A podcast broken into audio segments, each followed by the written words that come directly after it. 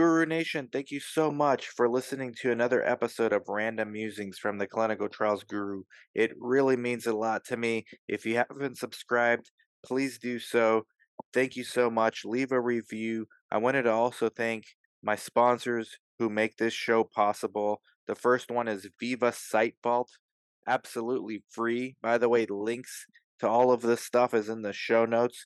Veeva Site Vault. If you are a site and you wanted to dip your toe into going digital and for eReg and to start messing around with e-signatures, this is the way to go. They are the biggest name in our industry from a tech vendor standpoint. They're site centric. They made this easy for us, guys and gals, and it's absolutely free. Sites.veeva.com. Check it out. I use it. I also use Versatrial, which is my next sponsor. Versatrial has made my life so easy as a coordinator from an organization standpoint. Links to all these portals are in one easy place. You can literally link to anything you can think of, whether it's a protocol or it's the latest informed consent form or it's the IRT or it's the vendor to upload this or the other vendor to upload that. It's all there in one easy place. Not to mention, they do a lot on the feasibility side, which makes feasibility surveys a breeze. Check it out. This is a company that is going places. Versatrial. My next sponsor is CRIO.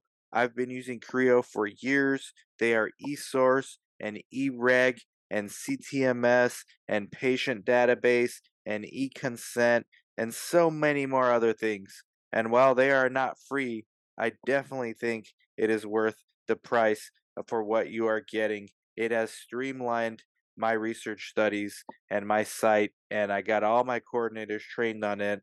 And I could not picture running my site without CRIO. So check it out. Link in the show note. Finally, Inato, a free service for business development. Go figure. Link in the show note. It makes figuring out what studies you want easier. It makes figuring out what you're going to get if you accept a study super simple.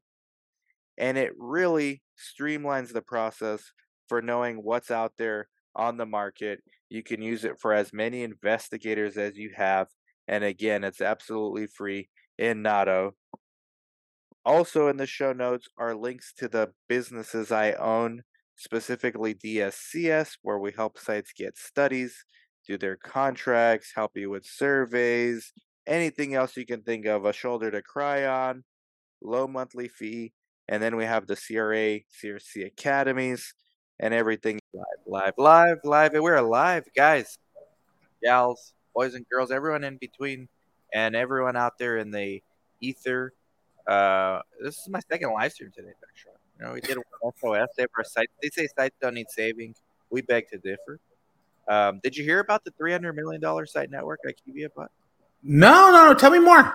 Man, this is validation. You know what they bought? IQVIA bought a three hundred million dollar site network. So, so you are at least worth seventy million. Oh, come on, man. No, we have more. Yuma clinical trials. I mean, we're lucky to pay the rent. RPI moved us to the attic. He's like, yeah, go upstairs and uh, do your stuff over there. Do your experiments up there. And uh, no, he was nice about it. We still use the clinics, but no, 300 million. Uh, we didn't. It's not clear how many sites exactly, but it was a site network, like nothing fancy, traditional sites, research naive patient, community clinics, no DCT, none of this E whatever. That's not. That's not what they bought. So I have a thing. I got the guy who wrote the DCT guidance to actually come onto my podcast. So Who I'm is it? interviewing him next week. Who is it? Uh, Craig? Was that? Craig Lipset? No, it's not Craig. it's not Craig. I wouldn't be surprised if it was. Like he doesn't work for the FDA, so I would be. Oh, so you have to be an employee. See, we did an hour long on this. I'm still not clear. So Which you, part? Oh, The, Tell me more. The, the FDA. So you have to to write the guidance. You have to be FDA, but they allow anyone to submit. Uh, what is it called? Like comments. comments. Okay. Yeah. comments. All right. His But yeah, name. 300 I mean, million. he's one of the many people. It's not like some guy writes write the guidance alone. Mhm. But the guy I'm I'm going to be interviewing is a guy called Isaac Rodriguez Chavez. oh, nice. Okay. All right. That's awesome. So people can tune in at your your podcast. Yes, I'm gonna. I'm not gonna do a live one. I'm gonna do it as a recording, which is mm-hmm. next week. I'll try to put it out sooner. I think I'm actually record. I have podcasts scheduled to like s- September, or October right now, You're a beast. dude. I Are have you more than charging? How much you're charging to get on your pod? zero. So Zero. far, That's zero. amazing. The what? Zero? You haven't turned into magi yet? No, not yet. I, I got to learn from the Sfera method. I believe you have a book coming out on this. Talk? No, free, free, free, free. But look, fraud pod. People are tuning in. They're like, "What's the fraud pod?"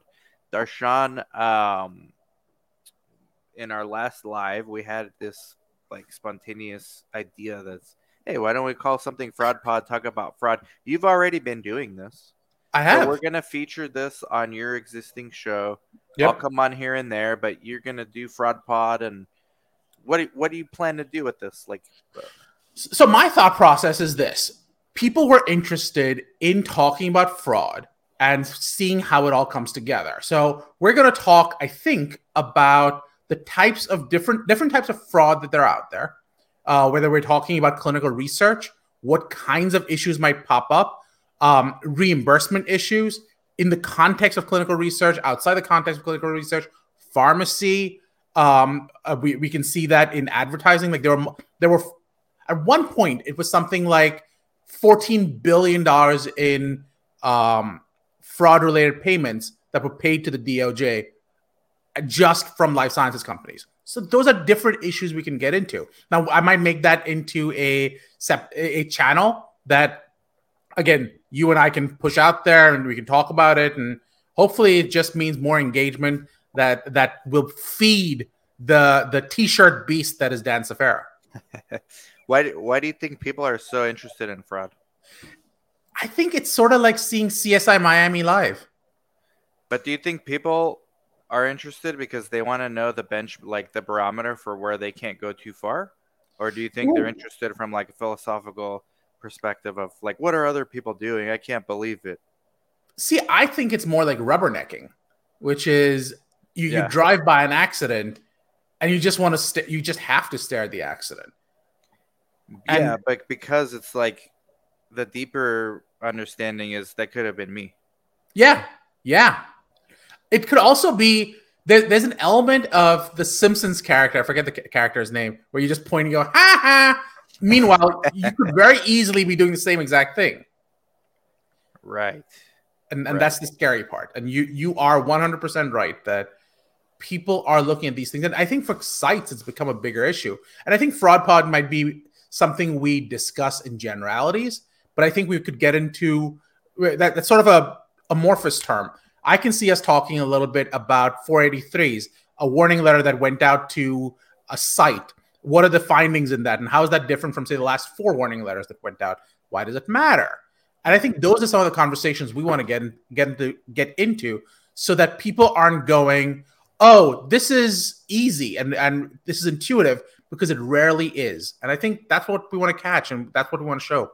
Do you think so? You're an attorney and a pharmacist. By the way, it's not legal advice or medical advice. I mean, this Thank you. Like, imagine that. But you you deal with like, do people call you after they're in trouble and say, "Hey, Darshan, you know, we're being accused of All the time. fraud all the time"? all the time. I, I would say it's probably 30% of my business, maybe. Do you ever not take a case because you're like, "Nah, dude, you guys just you did it. You're wrong. I don't want to support this." Well, so so what's your first so here's how it usually works out. Here's what I'm being accused of. Okay, let let's see what actually happened because you don't actually know if they're right or wrong. Do you Sometimes need to know? Do you need to know? I do because my experience is one of two things happen. One is the person literally doesn't know that they've committed fraud, if you will, and then you're going, well, it, there are different types of fraud. What do we need to do do to fix it? So the people who are going, I d- didn't commit fraud, and I don't think I need to fix it. Those are the most problematic to me. If they Because did, they don't fraud know. They don't know they did it. and don't want to fix it. Is that the most common? Uh, the ones who didn't know that they did it is actually pretty common. Don't want to fix it is incredibly rare. What Um, about I know I did wrong. Let's just clean it up. That? Those are my favorite ones Your favorite? because because I know I did because that means that you acknowledge that there's a mistake. The first step in fixing something is to know that you made a mistake. Yeah, but only because they got caught. You don't care. You don't No, judge. okay, so it depends on what you mean by that. You don't judge people. I don't judge people. That's not my that's not my job. They're my favorite from the context of I know that there was a mistake done, not in the context of oh I kind of did wrong. That's not okay. I, I hope that everyone's working from the perspective of I want to f- do good in life. Things slip th- through the cla- cracks all the time, but and, and I can't chase after every possible scenario. But I want to try my best to do right, and sometimes it doesn't work out and I, I made a mistake and now I want to fix it. And that's what I think we're trying to do here. You can do a whole thing on like 483s, you know, and um, Oh my God, dude! There, think about all the 483s. Think about, um, I don't know, we haven't done this uh, before, but I just did a presentation for a large academic medical institution where I talked about what the FDA has seen, seen in the last five years and how um, investigator-initiated studies versus uh, remote audits versus risk-based audits. How has all that played out wow. over the last five years? And the FDA puts all this data out there, and you can look at it. more fraud in IITs. There's a lot of fraud in IITs. That's a that's an issue. Did you see the article like maybe a month ago? The amount of fraud at the AMC's in order to get grants and or to get like peer reviewed journal published to get grants. Oh yeah, I think I think you probably clicked on my link. I might have clicked. You're all over the place, man. Like I probably did. Uh, it came out like last month, I think. No, or like a few weeks ago. there there've been at least three different articles I can think of on exactly that issue. Uh, did you see yesterday's uh, guidance on informed consent? I saw about it. I mean, I got comments that we in 2019 we wrote about basically the same thing in here. So we were ahead of the curve. So I don't know what they said, but it's good. This you're supposed to be doing this already. Well, so it's not that you should you shouldn't be getting informed consent. I think if, if you were doing studies without informed consent, you have a problem. The question is, when should you get informed consent? So that's one of those issues that people continuously struggle with, and I think the guidance tried to add some clarity around that. It's still there's so many nuances that you that people like me continue to have a job because you kind of go, this is how far it goes. From a risk-based perspective, you're taking this one additional step are we still in the same ballpark or have we gone too far? And that's where someone will call me up and go, this is my my take on it. I see. It, to me, I mean, maybe it's because I just work at small clinics, but it's not like that complicated. Like process of consent, document it, make sure the patient understands, make sure they have time to discuss, make sure they're not coerced, document it all. I mean, it's coming. Okay, how, how, how- let, let's let's pick one just for argument's sake. Okay. How do you make sure they're not coerced? you talk to them, you say, you know, there are alternative treatments. This is Uh-huh. not treatment. This is Uh-huh. research. You'll get excellent care. I guarantee you that, but it's not treatment. Okay, so Uh, hold on, hold on, hold on, hold on. Let, let's let's pick on that. You'll get excellent care, but it's not treatment. Yes. Do you think the average guy who walks through the door knows what the difference is between those two words? I'll, I'll explain it. okay, I'll so go on, explain it. We do more labs than you'll ever get in your standard of care. Is that good or bad? That's good. Wouldn't don't you want more info on yourself as a patient? Do you have more info on yourself, or is it just is is that information being given lab. back? We give them their labs. Okay, That's that's And the that- thing about not being like AMC. We can give you a copy of your lab. Whatever you want, you get it. right. And and now let's say you give those labs back to the patient. How do you know that they make sense to the patient? You're, are you telling me every single time someone sits and explains those labs back to them? NP or a PI, yeah. Okay. Yep. And so so what we have now is a situation where every single time, every single patient who walks through the door has every If single lab. want, if they want. Ah, see, Not every. We offer it to everyone. Only a So- few choose. But that's my point.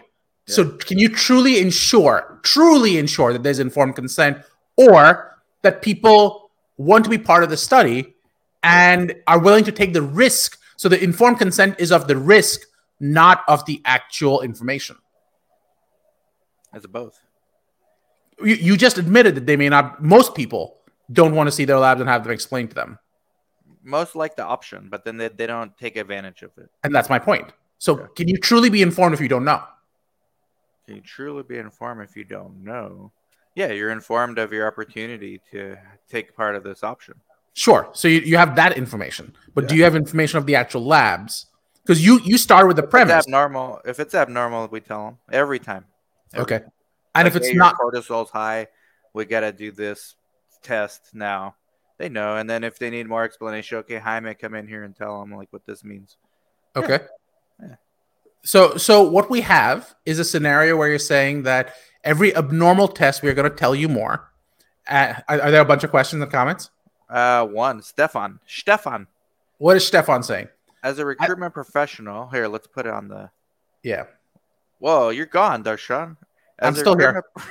oh, How do okay. we know? It's philosophical. Oh, that, I don't know you're there. oh, okay, I thought I was just like kicked out. Everything is about setting the expectations in a clear way and in layman's terms that the patient can understand. For me, the idea of recruitment is to provide all possible data and information possible for someone to make their own informed decision. Removing coercion is as simple as not offering your own opinion or ideals on the matter at hand. Ooh, put that back up. Hold Ooh, on. Let, us see if people agree. Removing coercion is as simple as not offering your own opinion or ideals on the matter. Would you agree with that statement? I don't agree with the last part. I think okay. if you're a professional in the space, like you're a professional clinical research professional, certainly if you're a nurse practitioner or a physician, uh-huh. you you can and you should offer your own opinion. That's what you do. You say, "Hey, here's a study. Let's mm-hmm. say it's for arthritis. Okay? Yeah, yeah, yeah. Here's study. Here's standard of treatment. Here's some alternatives that we don't do, but they do it over there. You can tell them. You also have surgery. You also have injections. You have the study, you have another study. In my opinion, I think these two things are good. We can maybe, after a discussion, we agree this one's maybe not ideal for you, and this is why. That's all opinion. All so, of it's opinion. So I'll tell you my experience. So my mom was in the hospital at one point, and I went in with her. I'm a pharmacist. I've I've had at that point I was working in in the pharmacy in the same hospital when that was happening and the the pharmacy student or whatever came in, uh, and they were trying to explain the meds and stuff like that. And I, on one hand, logically, I understood the words, but I can tell you that I was under so much stress with my mom being where she was that I couldn't process those words. So, even though the information was given, I'm not sure how much I understood at that moment. And you're a pharmacist attorney. I'm a pharmacist, exactly, in the space. Mm-hmm. So my so my question is, can you truly get to a point where you have true informed consent? I'm not saying I, I, think informed consent is in many ways an, an idyllic situation. It's yeah. something you aim for. It's not something that you can necessarily go checked off. Yeah, and it's especially not something. I agree with you there. I agree with you. The way you're framing it is like from a lawyer perspective, right? Where you're looking for holes. Right. But like from a practical perspective, you can achieve it. But that's where the issues turn into when it becomes like the holes, and that's why. Exactly. But that's all you see because that's all you deal with, and then exactly. I almost never deal with that. So right. I never see it. all I see are those issues because that's yeah. those are the what times I get the calls. Yeah. Um, but but that's just one of the issues. Another one that's coming up truly informed consent just and it wasn't part of this discussion and that's this is not what informed consent means. But i'll pick another one. Uh, and i don't i forget which which uh, clinical trial but some sponsor just got um, picked out for not disclosing clinical trial results. Do sponsors have a responsibility to tell patients especially study subjects of the results of a clinical trial and if so, what level of inf- information do you have to provide? So I've done this at a for multi for a global company where I'd set up a transparency program for them. But the, the question is, you've got informed consent. Do you owe that responsibility to come back to them after the fact? And can you just put it onto a public website like what the EMA wants? Or do you have a responsibility to go, you know what, PI, here's the six folders for the six different patients, give it to them. Or you take it the next step further and go, you know what? Here is a database. They can each log in, see their information, see how it connects to how the other patients performed, and understand how they connect or compare to the other patients. What, what is the level of transparency that you need in clinical research? And is not giving that information a type of um the word's not fraud and i'm not sure that's that's fair to use but is it a type of lack of transparency? Yes i mean it is. Now the question is should they? And then legally can they give those information out? But so you can after the fact. In fact the the ema requires it but it's usually done up to one year after the end of the study Okay. Um, well, here, I mean, all of our patients ask, "Will I know afterwards what I was on?" We always say no. We can try to ask, but most of the time, it's not. They're not going to do it. If they do, it's after the study's over and all the data's clean. You won't even Correct. care anymore at that point if when it's released. You know. But yeah, I think, but that's you kind of have to keep it that way, right? Even the sponsor sometimes typically won't know, right? Because it would blind, right. it would unblind the study, right? Um, you've I've had issues uh, around DSMBs and the like. It's always interesting because yeah. DSMBs are doing their own thing on top of everything else, and IRBs are doing their own thing. And sometimes the IRB can be in conflict with the DSMB about what disclosure can be made. Blah blah blah blah blah blah blah. And sometimes IRB can own sites. Well, I don't think the IRB owns the site. No, they I think the parent company for the IRB owns the site. Are you aware? Okay, whatever shell game they're trying to play, the IRB come on, Darshan. Oh, come on. Yeah. So wait, are you saying that if you're in the clinical research world and you own one company and you have that domain expertise, you should not? Don't make me get a turn on you, Darshan. if you're regulated by the OHRP, your uh-huh. main stakeholders that you're taking care of, your only ones are uh-huh. patients. Uh-huh. That's what you're Okay. Doing. I'm with you. Go on. That's it. There's nothing okay. Else. So, so let's assume no you're further right. questions, Your Honor. I'm so, done. So, so you're conceding, you're agreeing that a, sh- should that company be allowed to make money? Of course, they should. Okay. Yeah. So, how there there are two ways you can make money, right? Daily operations or sale. Yeah. yeah. Okay. Right. So, in that scenario, let's assume daily operations they're doing whatever they can, so they're going to look at selling. So, what types of companies can a IRB be sold to? Private equity. Okay, so we're agreeing private equity. Are we now saying that a, just based on reality? That's what. Yeah, yeah. I'm, I'm agreeing with you. I'm not disagreeing with you. I'm agreeing with you.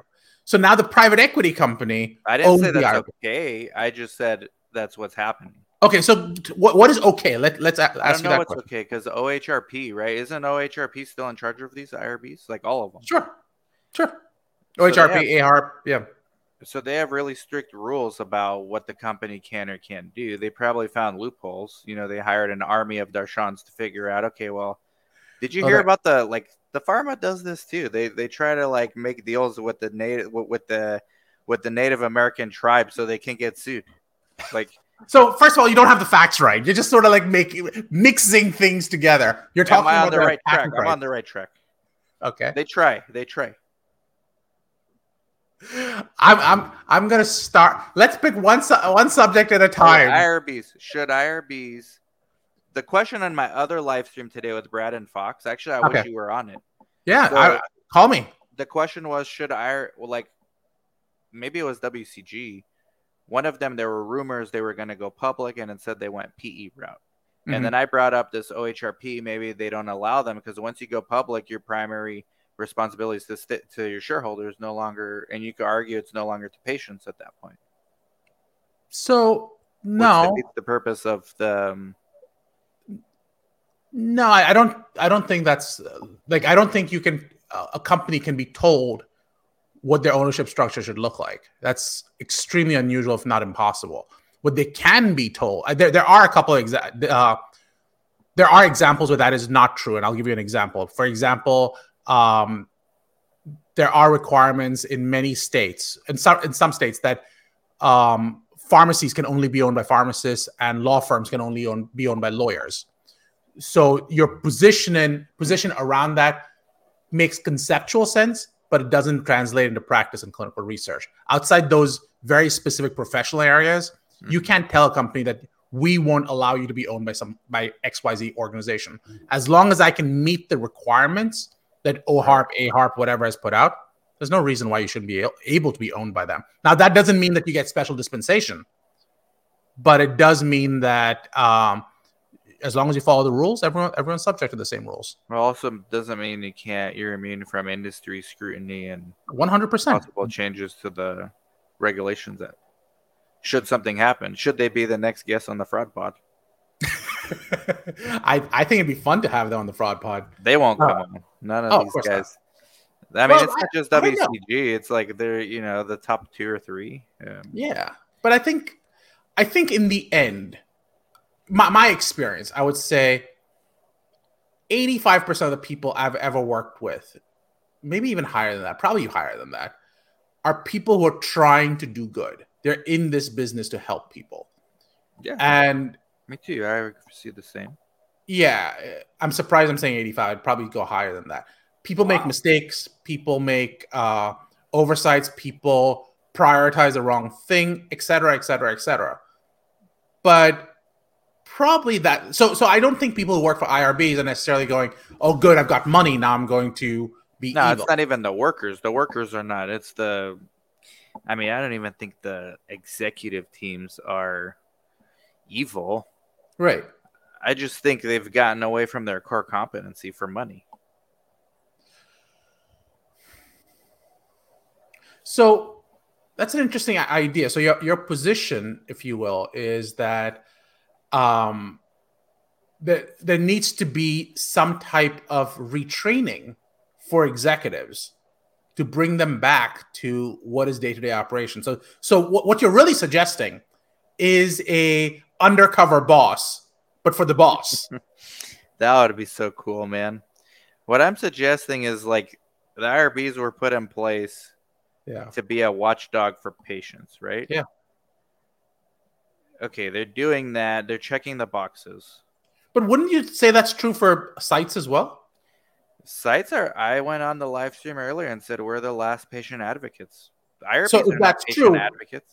if that's true, then why should sites be be able to be bought out by uh, other sites who may want who may be PE owned and have the same exact uh, conflict that you're describing? They're allowed to. I mean, because they're the sites are the sites are the patient advocates, like unofficially. The official patient advocate is supposed to be the IRB. Well, I'm not sure that's true. I mean, in the end, the PI is responsible. And then the PI is responsible for the safety of the patients. Yeah. Yeah. So then I would say, being an advocate is different though.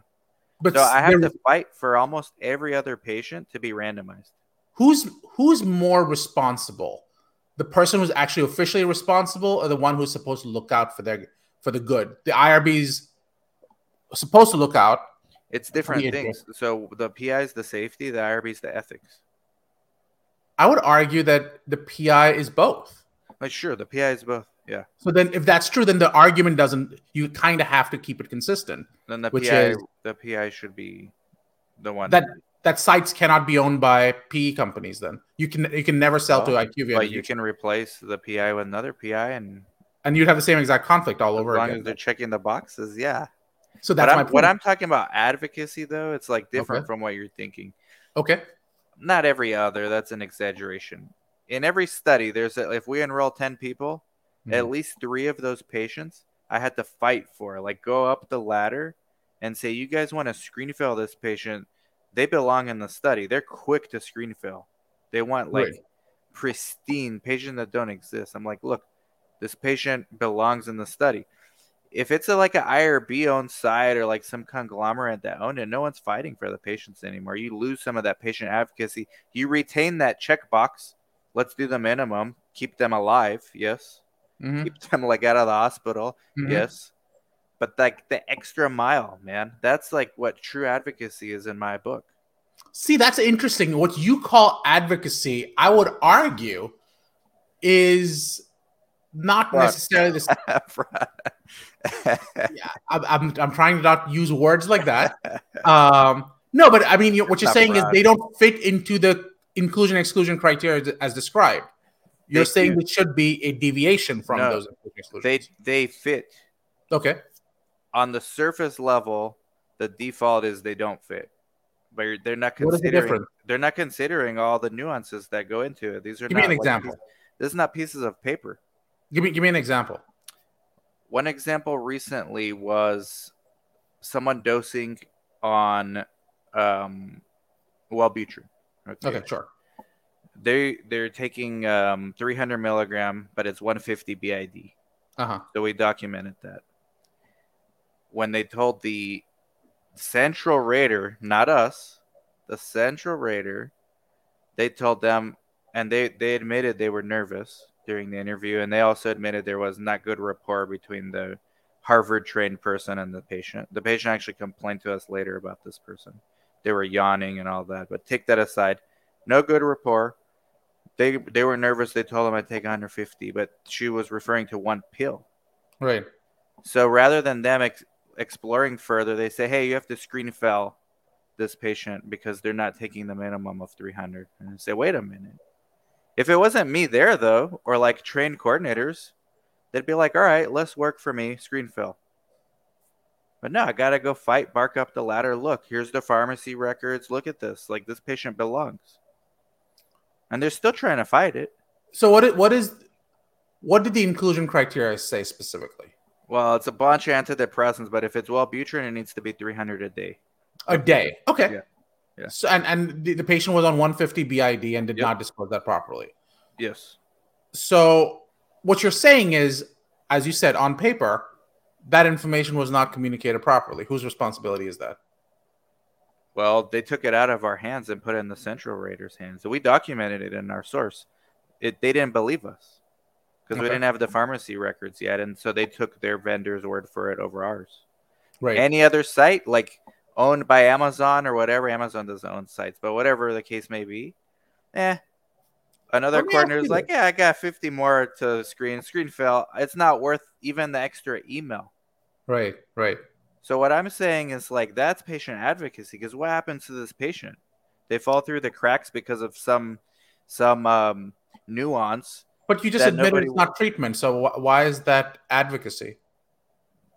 Well, they it's an alternative that was incorrect, improperly taken away from them. But you, an alternative to what? To treatment. To treatment, yeah, they standard of care. treatment, but their their standard of care is not working. But so what you're admitting is we have a standard of care and then a question mark, Right, correct? right. And you're saying taking away a question mark is taking away an option. It's taking away an option. It, Right. it- unfair. But but if, is standard of care the only option? Standard of care is one level. There are always below, uh, below standard of care. There are multiple yes, additional, of course, options. alternative treatment options. which yeah. are correct. but the which would be patient wanted to do this. Right. and some schmuck But- from Harvard wanted to take that away because they don't want to dig deeper. Yeah. And then Yeah. at other sites, a schmuck from that site would say, "Well, tough shit, you know, Mary Jane. That's you. you got to go do something else. So You here's my ain't got to get home, but you got to get away from here. So are you seeing That's um, advocacy to me, man. That's, I, I what disagree with you. I don't think that's. I think that's because I think you have a vested interest. To me, advocacy I would mean purely for them. You are very much vested in the outcome of this. To me, there's a big difference between those two. Yeah. On the other enough, hand- fair enough. On the other hand, I think you raise a really in- interesting question, which But is they're also on the same page. Like they don't want to not be in the study at this moment. They want that choice for themselves, not some schmuck at Harvard to make. that's, that's fair. That's fair, but that's not advocacy. Still, I think Okay. that that is, that's fighting for you. We'll fight for you. We're your and that I think that's great. I, I'm not taking away from the fact. May, maybe advocacy is a good word. Maybe it is advocacy because you're advocating for them, but that doesn't make it altru. Maybe it's not altruistic, but it is I still didn't say that. Yeah, Okay, we have that's fair. mutually aligned incentives, like mutually aligned reasons. Me yeah, yeah, I'm with you. to get them in. And but if you take us away, right? Who? Yeah. Like what's left? It's the patient.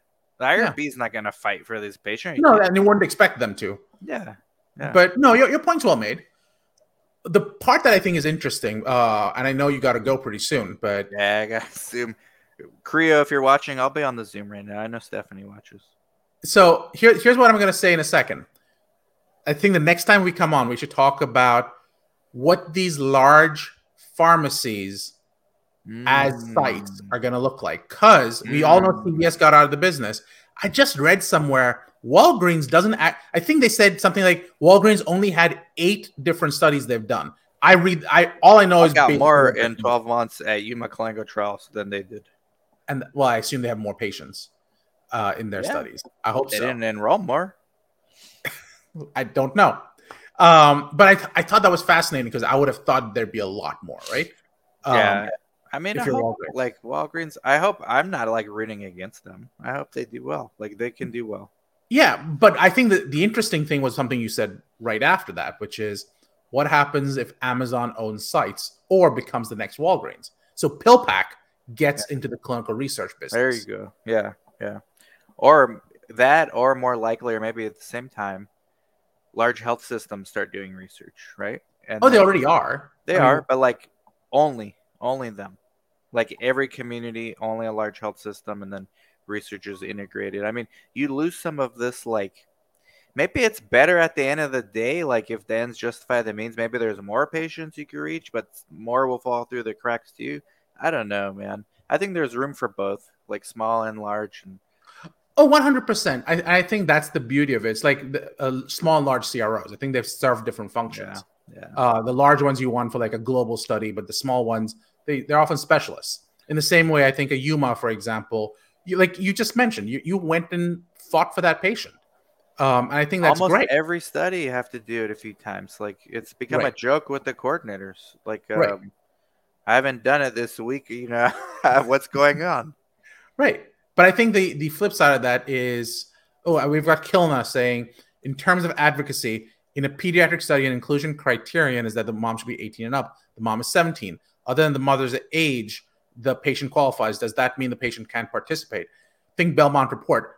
I would argue that there are clear inclusion exclusion criteria. I would argue if the inclusion criteria is 18 and above, yeah. I, I don't like it, but those are the facts. Um, now you might argue that um, that that the, the it's it's applicable for a deviation, and I think that's fair. That's a fair argument to make. But strict reading of the rules, that's what it is. Mhm. Um, I, I'm a bit of a purist, as you can tell. I think my meeting was canceled, so we don't need to rush anymore. But I like bringing it. Um, I tried to click the Zoom and it's uh, said invalid. So I don't know. CRIO, if you're watching, come on. We can do it like public. uh, I like having you on because you you force to think, right? Like you force us to think, and then hopefully we're forcing you to see another perspective too that you're not used to seeing. I lo- well. no, just to be clear, I see 100% of your perspective because I've also negotiated for sites. I do it all the time. I do Ah, it more often for sites than I do. Advocate. 100% I'm a site advocate, Ah, but I also think I, I think that people forget that being a site advocate also means telling putting a mirror to the site so that they know Of course. what the other side's thinking. The sites are far from angels, right? And that's my point. But I think uh, I had a conversation with with Edie, and, and you know Edie. Oh, yeah. Um, so Edie and I have this conversation all the time where she'll go like, "Well, this is the perspective of the site," and I go, "I agree with you, but here's the other side from the sponsor perspective." And Edie's amazing at the site perspective. Um, and shout out to Edie. Um, but but the Shout out to Edie. yeah, but but the point being that that conversation, that perspective, she goes, "Oh yeah, this is an interesting perspective. I'm glad you raised it." And we're always learning from each other, isn't it? Um, so I, I to me, I'm lucky to to bring those have those perspectives, and I'm lucky and I'm hoping that as part of Fraud Pod, as part of Darshan Talks, as part of um, the, the Clinical Trials Guru, we, we get to have those conversations, and and I appreciate you giving me the forum to have that with you. No, I always love having you on because you stretch my thinking. Um, like we're able to talk out loud through couple things, couple different issues there, and kind of get to I mean, I, I think Kilner raised a really interesting comment, right? Thinking, should we be thinking from the perspective of the Belmont report? in a pediatric study. An inclusion criterion is that the mother should be 18 and up. The mother's 17. Other than the mother's age, the patient qualifies. Does that mean the patient can't participate? Um, yeah. So the I would run it up to the sponsor. In that case, I wouldn't argue like aggressively like I do with some of these other Right. patients because that's clearly like Right. outside of the criteria.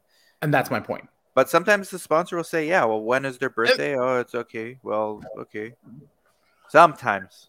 Well, I think think justice. That's what Kilner is saying. And I Well, think that's a strong word. well, that's one of the criteria in the Belmont report. Uh, there, there are there's non beneficence, there's justice, and Kilner, what's the last one? I used to teach bioethics for several for years, for like ten years. It's probably in this book somewhere, but by the time I find it, Uh, I can't remember off the top of my head. Justice, beneficence, and uh, you know harm? Oh no, that is beneficence. uh, hold on. Justice, beneficence. Uh, is it autonomy? I think it's autonomy. Uh, SaveOurSites.com, guys. there you go. Uh, I hear Kielna's going. I hear Stefan's going. I hear Edie's going. Look might be that. going. Darshan. Dar- Darshan, Darshan is hoping for a sponsor to help me get there. Respect for persons. That's Oh, there you go. Thank you. That's the part. You lose this, guys, when you go bigger, when you try to leverage, like you kind of lose this. You can prove that you still have it, but there's a difference between the bare minimum. Everybody knows. Darshan, old school pharmacy. You walk in, the pharmacist knows your kid's birthday. Oh, when is Mary turning nine? Oh, yeah, it's next Wait. week, right? Damn, we've got people coming on. Respect for persons. You got another comment like that. Yeah, respect, respect for all you guys. Old school versus new school. You go to your Yeah. pharmacy, old Yeah. school pharmacy. Yeah. Hey, Darshan, little Mike's turning nine next week, huh? Yeah, awesome. Is he still on the? Is he still little league on the Angels? Yeah, they're doing Yeah. good. Versus going to Walgreens. What the heck? Who who are you? Like stand in line? You know? Do you want to get this credit card? Do you? Okay, let me ask you this. Coupon. Your receipts like this big. I think I think CVS first of all. They're all But the out- same. CVS's receipts are known to be long. But let me ask you this question: Since you raise it, who's your pharmacy? Mine is Sam's Club. Okay, so so you aren't that much better. You just made a whole pitch I don't for why you need- want the old school I pharmacy. don't need the respect. I don't need it. I don't need it from. I don't. It's I think you just got called out. I didn't get called out. if I were a patient that needed one-on-one little like white glove Right. service, I'm not going Yeah. to Sam's Club. I could care less. I just need my lisinopril. That's it. and that's where I think that's where we are. And as someone who's worked in all kinds of pharmacies, like literally, I think I've done like 15 different types of pharmacies, Yeah. uh, bigger, uh, more. Um, but the point being, most people just want convenience, and most people just want to go in and go out. I'm not looking to have a conversation with my pharmacist. I'm looking to go in think and in go the out. clinical research it's the same?